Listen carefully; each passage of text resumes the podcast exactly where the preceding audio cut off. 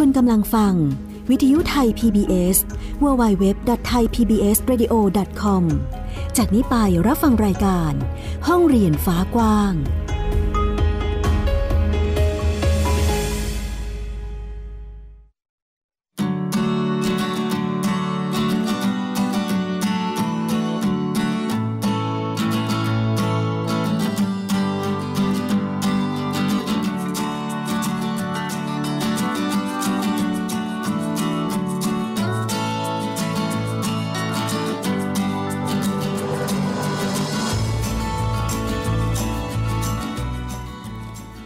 ดีค่ะ คุณผู้ฟังต้อนรับคุณผู้ฟังทุกท่านค่ะ เข้าสู่รายการห้องเรียนฟ้ากว้างนะคะ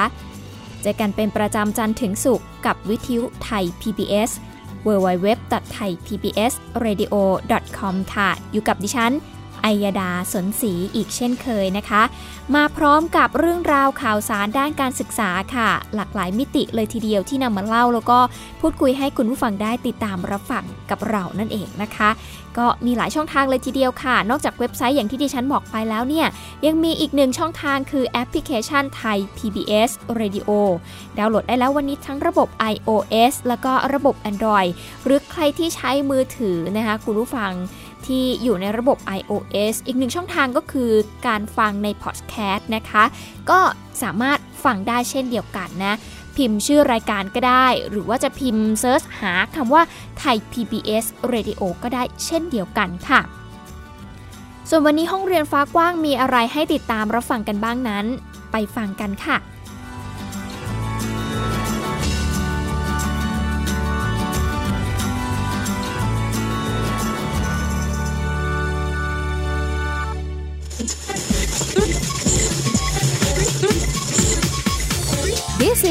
Thai PBS Radio Bangkok Thailand ณขณะนี้นะคะคุณผู้ฟังเรียกได้ว่าปัญหาเรื่องของฝุ่นละอองขนาดเล็กหรือ PM 2.5 เกินค่ามาตรฐานนั้นนะคะ ทั้งในกรุงเทพแล้วก็ปริมณฑลนะตอนนี้ ถือว่าเป็นปัญหาสำคัญ แล้วก็เป็นปัญหาใหญ่เลยทีเดียวของคนเมืองกรุงเนาะที่ต้องดูแลรักษาสุขภาพนะคะ เวลาที่ออกไปไหนมาไหนนะคะเดินข้างถนนหรือแม้แต่ทำกิจกรรมกลางแจ้งเองก็ต้องระมัดระวังกัน ซึ่งตอนนี้หลายคนเองก็เริ่มหาซื้อหน้ากากอนามัย หรือแม้แต่แมสที่ใช้ในการป้องกันฝุ่น PM 2.5 นะคะคุณผู้ฟังตอนนี้ก็เรียกได้ว่าขาดตลาดนะ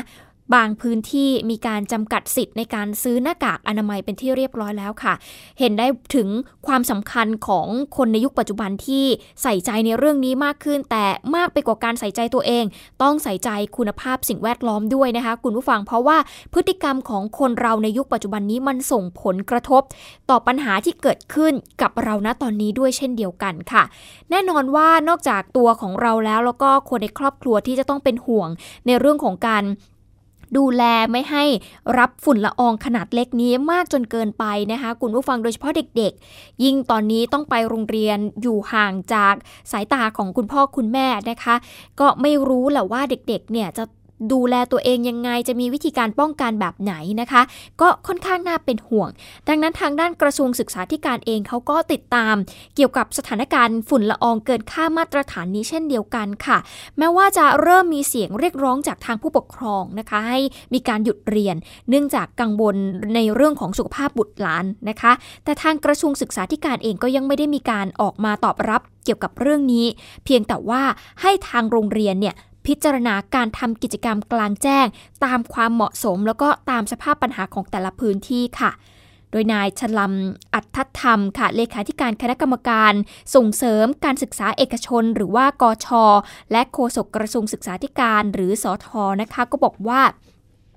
ขณะนี้เนี่ยกระทรวงเองก็รับรู้ถึงปัญหาที่เกิดขึ้น แล้วก็อยู่ระหว่างการดูรายละเอียดนะคะ ศึกษาผลกระทบปัญหาฝุ่นละอองว่ามีผลกระทบต่อสุขภาพนักเรียนอย่างไร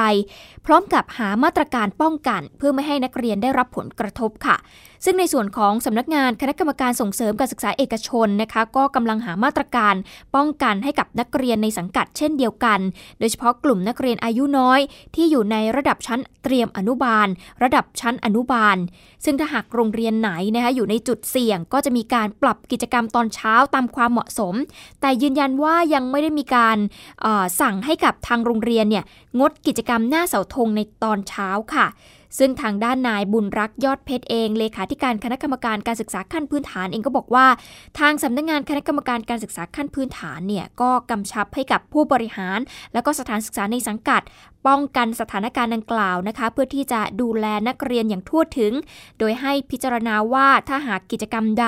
ที่ทำให้นักเรียนนั้นได้รับฝุ่น หรือว่าโรงเรียนเนี่ยอยู่ในเขตพื้นที่ที่มีฝุ่นละอองมาก ก็ขอให้เลี่ยงกิจกรรมกลางแจ้งออกไปค่ะ นี่คือมาตรการในการป้องกันสำหรับปัญหาฝุ่นละอองขนาดเล็ก หรือ PM 2.5 เกินค่ามาตรฐานในบริเวณกรุงเทพมหานคร ซึ่งทางกระทรวงศึกษาธิการนะคะพยายามหามาตรการ แล้วก็ช่วยกันป้องกันอยู่นั่นเอง แต่ทั้งนี้ทั้งนั้นในฐานะคุณพ่อคุณแม่ต้องดูแลเป็นอันดับแรกนะคะ คุณผู้ฟังต้องสอนเด็กๆและค่ะว่า การสวมใส่หน้ากากอนามัยสำคัญอย่างไร และสถานการณ์ที่เกิดขึ้นในปัจจุบันนี้ มันจะมีผลกระทบต่อเขาอย่างไร เพื่อที่เขาจะได้ดูแลตัวเอง โดยเบื้องต้นนะคะมาที่เรื่องต่อไปค่ะ คุณผู้ฟังสำหรับการสอบ TCAS นะครับ ปีนี้ก็ปีใหม่แล้วนะคะคุณผู้ฟังเราก็ใกล้ถึงช่วงสอบของเด็กๆแล้ว แต่ว่าปัญหาณตอนนี้ก็คือนักเรียนที่ลงทะเบียนระบบ TCAS เนี่ยมีไม่ถึง 3 0 0แสนคนค่ะ จากจำนวนรับของทางมหาวิทยาลัย 92 แห่งเกือบ 4 0 0แสนคนมีมุมมองจากนักวิชาการนะคะว่ามหาวิทยาลัยเนี่ยไม่ได้มีการปรับหลักสูตร เพื่อตอบโจทย์ความต้องการของเด็กค่ะ แม้ว่ากระทรวงศึกษาธิการจะมีนโยบายให้ทางมหาวิทยาลัยเนี่ยปรับตัวแล้วก็ตามทำให้บางส่วนเนี่ยหันไปเรียนสายอาชีพแทน ซึ่งกรณีที่ศาสตราจารย์ สุชัดชวี สุวรรณสวัสดิ์ประธานที่ประชุมอธิการบดีแห่งประเทศไทย หรือทปอนะคะก็ระบุค่ะว่า ขณะนี้จำนวนนักเรียนที่เข้าลงทะเบียนออนไลน์ในระบบ TCAS ปีการศึกษา 2562 มีไม่ถึง 3 0 0แสนคนค่ะ แต่จำนวนรับของทางมหาวิทยาลัยที่เข้าร่วมกับทางทปอ มีเกือบ 4 0 0แสนที่นั่ง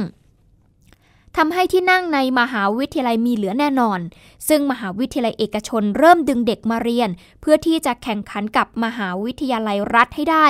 ส่วนมหาวิทยาลัยรัฐนะคะก็เริ่มประสบปัญหานักเรียนน้อยลง จึงเปิดหลักสูตรใหม่ขึ้นมาเพื่อที่จะดึงดูดนักเรียนเนี่ยเข้ามาเรียน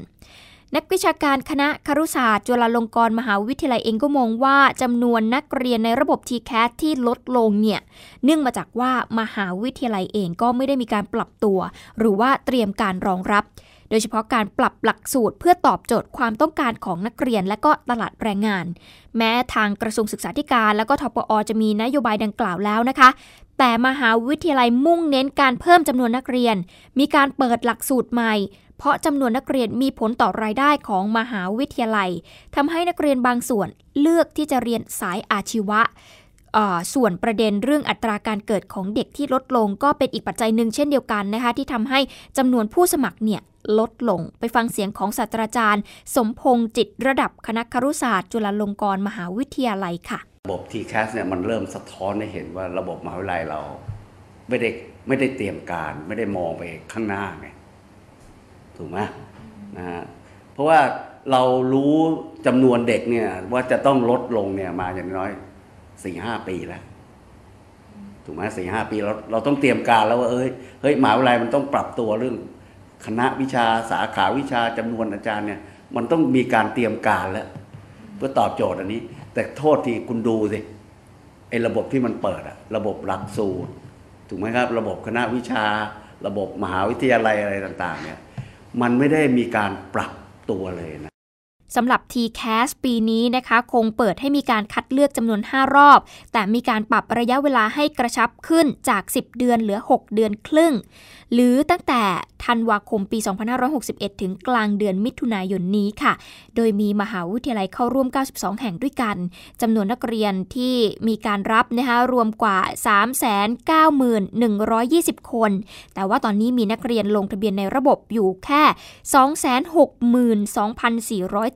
262,474 คนค่ะ นี่คือปัญหาของออระบบ TCAS นะคะที่พบว่ามีนักเรียนเนี่ยสมัครสอบเข้าระบบ TCAS เนี่ยน้อยลงนั่นเองจากที่มีการตั้ง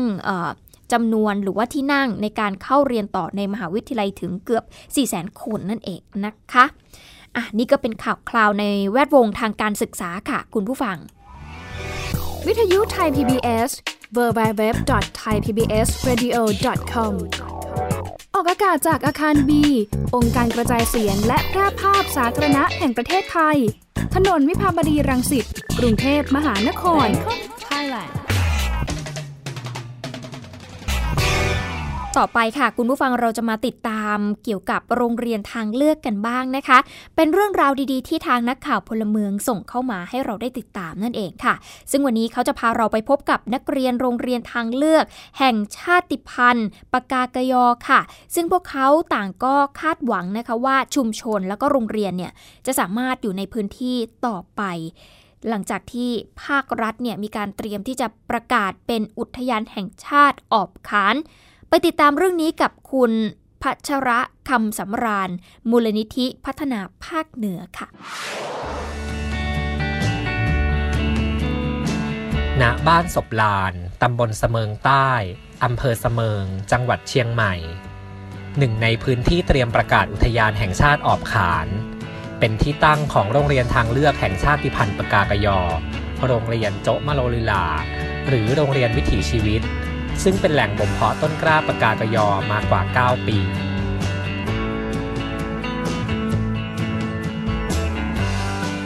เราจะสอนหลายอย่างนะ ภาษาไทย แล้วก็ภาษาภาษาปากยอนะภาษาอังกฤษ แล้วก็วัฒนธรรมอย่าเราเนี่ยสอนเรื่องกระบี่กระบอ ไม่ใช่สอนเฉพาะว่าเรื่องนั้นนะสอนด้วยเรื่องสมุนไพรเนาะเรื่อง เลือดทาไร่ทานาเลือดเลี้ยงสัตว์เลี้ยงงัวเลี้ยงควาย แล้วก็อีกอย่างหนึ่งเราก็สอนเด็กเดินป่าด้วย แล้วอย่างหนึ่งพระทีก็สอนว่า ในตัวเราเนี่ยมีอยู่สี่อย่างละละนาดีลไฟเนาะสี่อย่างเนี่ยเราก็เราขาดอย่างหนึ่งเราอยู่ไม่ได้นะเรียนภาษาหลายภาษาครับแล้วคนนอกเรียนเรียนอื่น ไม่สามารถเรียนเหมือนพวกเราได้ครับ สมมติว่าเราจบจากโจไปแล้วเนาะหลังจากนี้เราอยากทำอะไรต่อช่วยชาวบ้านครับช่วยยังไงช่วยจากการประกาศอุทยานครับ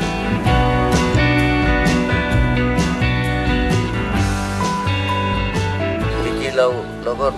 ทราบถาดดีบวยอยู่นะ มีเจ้าเจ้าเก๊ๆนี่เขาบอกว่า เจ้าเจ้านี่เขาบอกว่าเราอยากจะปลูกผักปลูกอะไร ช่วยชาวบ้านทาเลี้ยปลาปลูกผักปลูกทาเลือกเกษตรช่วยชาวบ้านหน่อยแน่นาชาวบ้านแล้วก็เก๊ๆนี่เขาบอกว่า เรานี่จะก็เรียนจูแล้วเราจะมาช่วยชาวบ้านช่วยชาวบ้าน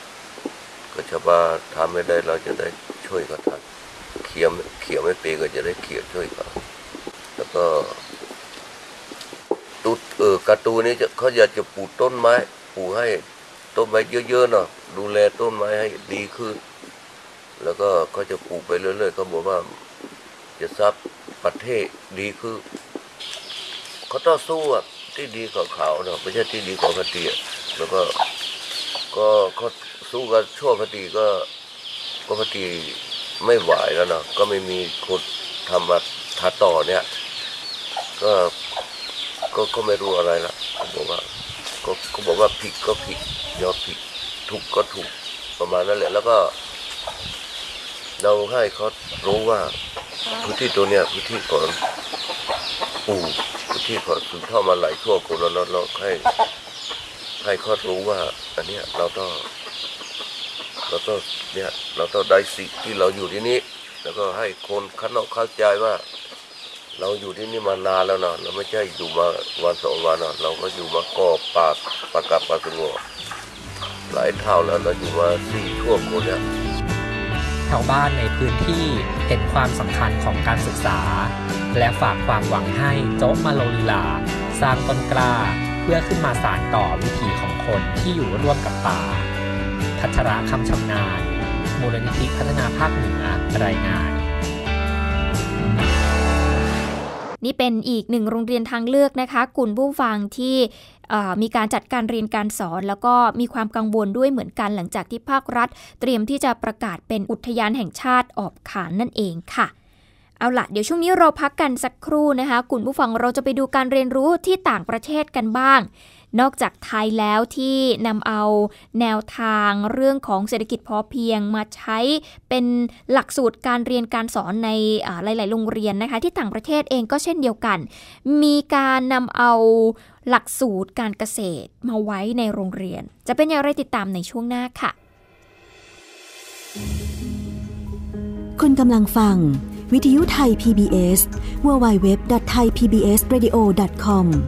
จากนี้ไปรับฟังรายการ ห้องเรียนฟ้ากว้าง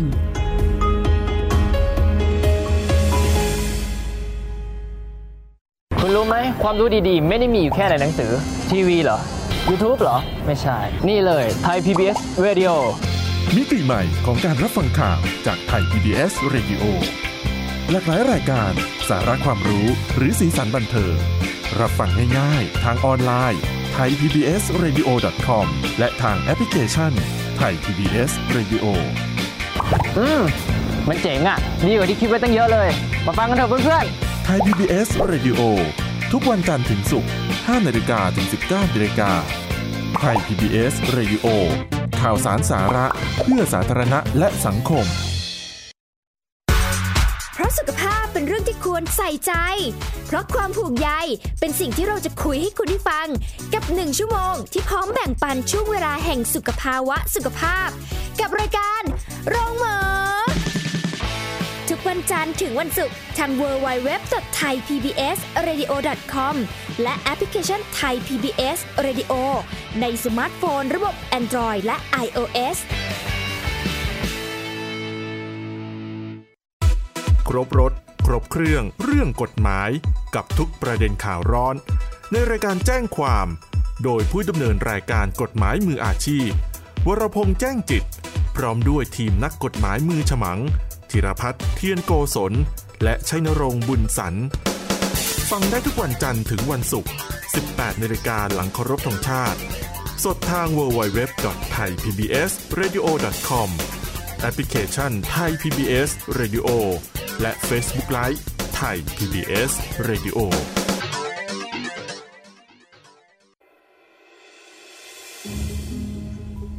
คุณกำลังฟัง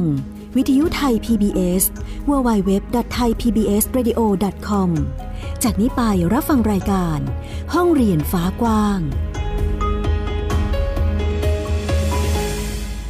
กลับเข้าสู่ช่วงที่ 2 ค่ะ คุณผู้ฟังกับรายการห้องเรียนฟ้ากว้างนะคะ ยังคงอยู่กับเราที่นี่วิทยุไทย PBS www.thaipbsradio.com นั่นเองค่ะสำหรับช่วงที่ 2 นี้จะพาไปติดตามเรื่องราวดีๆ ของโรงเรียนแห่งนี้ ที่เรียกได้ว่ามีแต่ความรู้นะคะคุณผู้ฟัง ดิฉันไม่ได้พูดเสียงเพี้ยนหรือเสียงผิดนะคำว่าฟาร์มเนี่ยคุณผู้ฟังคะฟาร์มในที่นี้ก็คือฟาร์มเนี่ยแหละค่ะฟาร์มที่เอาไว้ใช้เลี้ยงสัตว์ ทำเกษตรนั่นเองนะคะ เราจะไปติดตามเรื่องนี้กันกับ The Potential ค่ะ Worldwide Education ช่วง Worldwide Education ในวันนี้หยิบเอามาจาก The Potential นะคะ คุณผู้ฟังเป็นเรื่องราวของโรงเรียนที่เรียกได้ว่าฟาร์มรู้ท่วมหัว เอาตัวยังไงก็รอดนั่นเองค่ะ โรงเรียนแห่งนี้นะคะมีการเรียนการสอนที่น่าสนใจมากเลยทีเดียวค่ะ คุณผู้ฟังเพราะว่า เขาเนี่ยเริ่มให้นักเรียนเนี่ยมาเรียนรู้กันตั้งแต่ฟ้ายังไม่ทันสว่างเลยนะคะ เด็กๆที่นี่ค่ะ เด็กๆ มัธยมปลายจะมารวมตัวกัน เพื่อที่จะไปเก็บไข่ไก่ ให้อาหารแล้วก็ให้น้ำกับนกที่พวกเขาเนี่ยเลี้ยงเอาไว้ ก่อนที่จะมีการแยกย้ายกันไปรับประทานมื้อเช้านั่นเอง นี่เป็นหลักสูตรหนึ่งของโรงเรียน o n i f r i e n d s ค่ะ คุณผู้ฟัง โรงเรียนแห่งนี้มีอายุกว่า 180 ปีแล้วนะคะ ตั้งอยู่ที่รัฐโอไฮโอสหรัฐอเมริกา ที่ขยับจากการทำฟาร์ม แล้วก็การทำอาหารมาเป็นวิชาสำคัญของเด็กๆ ที่จะมุ่งเน้นให้พวกเขาเนี่ยมีส่วนร่วมในการทำงาน ซึ่งกิจกรรมแบบนี้มีมา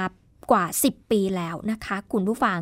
ซึ่งรูปแบบการเรียนรู้นั้นก็เริ่มจากโรงนาเลยค่ะ ต่อไปยังห้องครัว แล้วก็ไปสรุปองค์ความรู้ในห้องเรียน ก็จะเน้นให้เด็กๆเนี่ยลงมือทำในฐานะกิจกรรมหนึ่งของการใช้ชีวิต นั่นคือวิชาฟาร์มนั่นเองนะคะ คุณดอนกินดอนนะคะผู้จัดการฟาร์มของโรงเรียน ซึ่งเขาเนี่ยเป็นรุ่น 2 หลังจากที่ได้รับไม้ต่อจากคุณพ่อของเขานะคะเขาเองก็วิ่งเล่นอยู่ในฟาร์มแห่งนี้ของโรงเรียนนี้มาตั้งแต่ที่เขาจำความได้เลยละค่ะคุณผู้ฟัง งานที่คุณกินดอนดูแลเนี่ยก็มีทั้งปลูกพืชหมุนเวียนพืชคลุมดิน ไถหน้าดิน เตรียมการเพาะปลูก เพื่อที่จะช่วยป้องกันไม่ให้ดินเนี่ยถูกกัดเซาะ แล้วก็รักษาความอุดมสมบูรณ์ของดินเอาไว้นะคะ วัตถุดิบสำคัญเลยก็คือมูลสัตว์ ขยะในครัวแล้วก็เศษใบไม้ ที่ถูกนำมาผลิตเป็นปุ๋ยอินทรีย์ที่ใช้ภายในฟาร์ม ซึ่งฟาร์มของโรงเรียนโอนีนะคะคุณผู้ฟังมีโคเนื้ออยู่ 52 ตัว มีแพะอีก 8 ตัวค่ะ ไก่ไข่อีก 150 ตัว แล้วก็มีไก่เนื้อกว่า 800 ตัว ในแต่ละปีเนี่ยนักเรียนจะต้องมีหน้าที่ในการขุนหมูให้อ้วนสมบูรณ์นะคะ ปลูกหญ้าสต็อกเอาไว้ นอกจากนี้จะต้องมีการปลูกผลไม้ ปลูกผักแล้วก็สมุนไพรหลากหลายชนิดเลย รวมถึงการเลี้ยงพึ่งด้วย ซึ่งปัจจุบันนี้เนี่ยมีอยู่ 2 รังด้วยกันนะคะ แล้วก็คาดว่าในอนาคตภายหน้าภายในปลายปีนี้เนี่ยจะมีการเพิ่มจำนวนของการเลี้ยงพึ่งเป็น 5 รังด้วยกัน ซึ่งในสัปดาห์แรกของการเรียนเนี่ยนะคะคุณผู้ฟังหลักสูตรของเขานะคะวิชาฟาร์มเนี่ยสัปดาห์แรกของการเรียนจะมีผู้เชี่ยวชาญด้านการทำฟาร์ม มาบรรยายในคาบเรียนก่อนค่ะ คุณผู้ฟังในวิชาชีววิทยา เกี่ยวกับเรื่องของการผสมเทียม และสัปดาห์ถัดไปก็จะเป็นการลงพื้นที่ไปสำรวจเรือนเพาะปลูกค่ะ ลองผสมเกสรของต้นมะนาว เพื่อที่จะสามารถเพิ่มผลผลิตได้มากขึ้น และต่อมาก็จะเป็น คาบวิชาเรียนของออวิชาศิลปะนะคะวิชาศิลปะเนี่ยไม่ใช่แค่วาดรูปขีดเขียนเท่านั้น แต่ที่นี่เขาให้เรียนรู้เรื่องของการออกแบบเรือนเพาะปลูกนั่นเองค่ะ คุณผู้ฟัง ซึ่งนักเรียนในโรงเรียนโอนีเฟรนส์เนี่ยนะคะคุณผู้ฟัง มีความหลากหลายทางด้านเชื้อชาติด้วยค่ะ โดยนักเรียนจำนวน 30%เนี่ยจะใช้ภาษาอังกฤษเป็นภาษาที่ 2 นะ นอกนั้นก็ใช้เป็นภาษาถิ่นนะคะ มีเด็กๆที่อาศัยอยู่ในหอพักโรงเรียนกว่า 50%เลยทีเดียว ซึ่งก็จะมีโรงอาหารเอาไว้ ให้บริการอาหาร 3 มื้อตลอดทั้งสัปดาห์ ส่วนประกอบของอาหาร 40%เนี่ยมาจากการผลิตในฟาร์มที่พวกเขาทำกันนี่แหละค่ะ แล้วก็เอามาจากท้องถิ่นด้วย นอกนั้นก็น่าจะซื้อมานะคะ ยังไม่หยุดอยู่แค่นี้ค่ะ คุณมาร์คฮิปเบนนะคะ คุณผู้ฟังผู้ช่วยผู้จัดการฟาร์ม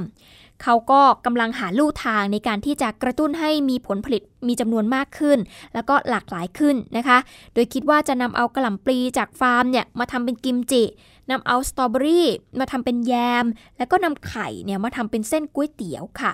นอกจากนี้เขายังกำลังมองหาวิธีที่จะทำให้นักเรียนเนี่ยเข้ามามีส่วนร่วมในการผลิตในแต่ละขั้นตอนอีกด้วย แล้วก็ทางโรงเรียนก็จะมีการปรับตารางเรียนใหม่ เพื่ออต้องการให้นักเรียนเนี่ย เข้ามามีส่วนร่วมมากยิ่งขึ้นนั่นเองค่ะ โอ้เรียกได้ว่าเป็นการปรับตัวที่อย่างรวดเร็วนะคะ คุณผู้ฟังเพื่อการเรียนรู้ของเด็กๆ แล้วก็ปรับตามสภาพแวดล้อมด้วย อย่างอิสราโรซานะคะคุณผู้ฟังที่เพิ่งเข้ามาเรียนในปีแรก เธอบอกว่าเธอเนี่ยเติบโตมาจากครอบครัวที่กินมังสวิรัตนะ พ่อแม่เองก็ต่างชื่นชอบอาหารจากทางโรงเรียน เพราะว่าเป็นอาหารจากท้องถิ่นแล้วก็ปลอดสารพิษด้วยสำหรับตัวโรซานั้นการเข้ามาเรียนที่นี่ทำให้เธอเนี่ยข้ามพ้นคอมฟอร์ทโซนของเธอออกมาได้นะคะคุณผู้ฟัง เธอบอกว่าเธอเนี่ยเติบโตในสังคมเมือง ซึ่งตัวเธอแล้วก็เพื่อนๆ ต่างก็หวาดระแวงว่า โอ้ยรองเท้าฉันเนี่ยจะเปื้อนหรือว่าสกรปรกหรือเปล่า แต่ว่าตอนที่เธอกลับมาที่นี่นะคะเธอเองเนี่ยกลับชอบที่เธอจะมือเลอะเปอะเปื้อน และเธอเองก็ได้ประสบการณ์ใหม่ๆ ที่เธอไม่เคยได้รับมาก่อนด้วยนั่นเองค่ะนอกจากนี้นะคะคุณผู้ฟังอดัมไดเออร์นะคะพนักงานคนใหม่ของฟาร์มเองก็เล่าค่ะว่า ทุกครั้งที่นักเรียนที่นี่ มาทำงานเนี่ยเขาจะขยัน แล้วก็ช่วยกันทำงาน แม้ว่าพวกเขาจะรู้ว่างานในฟาร์มเนี่ยแต่ละวันเนี่ยมันมากมายแค่ไหนนะคะ แล้วก็หลังจาก6โมงเช้าก็จะมีคนไปเก็บไข่ เพื่อที่จะนำมาทำเป็นอาหารเช้าด้วย อันนี้คือสิ่งที่อดัมไดเออร์เล่าให้ฟังนะคะแม้ว่าจุดเด่นของโรงเรียน Olney Friends นะคะคุณผู้ฟังคือเป็นแหล่งเชี่ยวชาญทางด้านการทำฟาร์ม แต่เป้าหมายของโรงเรียนเองก็ไม่ได้มุ่งเน้นที่จะให้นักเรียนที่จบไปแล้วเนี่ยจะต้องไปเป็นเกษตรกรทุกคนนะคะ ซึ่งมีจำนวนน้อยมากเลยค่ะ คุณผู้ฟังที่จบไปแล้วจะทำงานเกี่ยวกับเกษตรหรือว่าไปเป็นเกษตรกรเนาะซึ่งคุณกินดอนผู้จัดการฟาร์มของทางโรงเรียนเองก็บอกว่า เป้าหมายของเราของโรงเรียนในครั้งนี้ก็คือการที่จะผลิตบุคคลที่รอบรู้ เป็นผู้ที่รู้ทันเรื่องของการบริโภค พร้อมกับมีความรับผิดชอบต่อสังคม สิ่งยอดเยี่ยมของโรงเรียนแห่งนี้เลยก็คือ เป็นสถานที่สำหรับการเรียนรู้บทเรียนอันซับซ้อนที่ยากจะเข้าใจ ให้เข้าใจได้อย่างยั่งยืนนั่นเอง นี่คือเป้าหมายของการศึกษาของโรงเรียนแห่งนี้ โรงเรียน o n e s Friends นะคะคุณผู้ฟังหนึ่งในวิธีที่นิยมที่สุดในการเรียนรู้บทเรียนของโรงเรียนแห่งนี้เลยก็คือการเลี้ยงแพะ เมื่อลูกแพะเกิดมา นักเรียนเนี่ยจะต้องเฝ้าดู แม่แพะนะคะ เพื่อที่จะทำความสะอาดของลูกๆของมัน จากนั้นพวกเขาเองก็ต้องรอให้แน่ใจว่า ลูกแพะเนี่ยจะสามารถขยับตัวแล้วก็กินนมได้ นี่คือสิ่งที่เด็กๆต้องรับผิดชอบ กินดอนอธิบายต่อค่ะ คุณผู้ฟังว่าเมื่อเด็กนักเรียนเขาได้ลงพื้นที่ ลงไปเรียนรู้ในทุกขั้นตอนของกระบวนการ พวกเขาจะเข้าใจมากขึ้น ซึ่งเมื่อไม่นานมานี้นะคะมีแม่แพะ 6 ตัวได้ให้กำเนิดลูก 13 ตัว มีนักเรียน 19 คนค่ะ ได้ฝึกการทำคลอดแพะ โดยผลัดกันเข้าออกโรงนาเป็นว่าเล่นเลย เพื่อที่จะดูสัญญาณการคลอดก่อนกำหนดของแพะนั่นเองนะคะ เรียกได้ว่าเป็นหลักสูตรที่ทำให้เด็กๆ มีความรับผิดชอบต่อตอนเองค่ะ คุณผู้ฟังเป็นการมอบหน้าที่ให้พวกเขานะคะ แล้วก็ต้องทำให้สำเร็จด้วย อย่างแอนโทเนียซิกมอนค่ะ รุ่นพี่ที่มีส่วนร่วมกับกิจกรรมภายในฟาร์มมากที่สุดในช่วง 4 ปีที่ผ่านมา เริ่มตั้งแต่การเก็บมันฝรั่งไปจนถึงการตัดกีบแพะนะคะเขาก็เล่าประสบการณ์ในฟาร์มให้ฟังค่ะว่าในช่วงฤดูหนาวปีแรกของเธอเนี่ยมีลูกแพะหลายตัวเกิดขึ้น ธอบอกว่าเธอรู้สึกตื่นเต้นที่ได้ทำงานกับสัตว์ นับตั้งแต่นั้นเป็นต้นมา และเธอเองก็ชอบที่จะได้สัมผัสกับพื้นดิน และก็ทุกสิ่งที่กำลังเจริญเติบโตค่ะ นี่คืออีกหนึ่งประสบการณ์ของเรียกได้ว่า รุ่นพี่ที่เคยเรียนโรงเรียนนี้มานะคะ แล้วก็ทำให้เธอนั้นประสบเเขาเรียกว่าประทับใจอย่างไรนั่นเองค่ะนี่ก็คืออีกหนึ่งการเรียนรู้สำหรับวิชาฟาร์มของโรงเรียน o n e s Friends นะคะคุณผู้ฟังที่สหรัฐอเมริกานั่นเองค่ะ Worldwide Education อ่านี่ก็น่าจะทำให้เราเห็นนะคะ คุณผู้ฟังว่าโอ้ไม่ใช่แค่ในประเทศไทยเท่านั้นนะ ที่เอาเรื่องของการเกษตรมาเป็นหนึ่งวิชาในการที่จะให้เด็กๆ ได้เรียนรู้ แต่ว่าต่างประเทศเองเขาก็ทำเหมือนกันค่ะ ซึ่งก็น่าสนใจไม่แพ้กันเลยนะคะ เอาละคุณผู้ฟังขาวันนี้เรียกได้ว่าหอมปากหอมคอกันไปเกี่ยวกับการเรียนรู้ต่างๆ ในรูปแบบต่างๆ ที่วันนี้นำมาเล่าแล้วก็พูดคุยให้คุณผู้ฟังได้ติดตามนะคะ หมดเวลาของรายการแล้วค่ะ ติดตามกันได้ใหม่ จันถึงสุกวันนี้ ดิฉันไอราสนศรีขาตัวลาไปก่อน สวัสดีค่ะ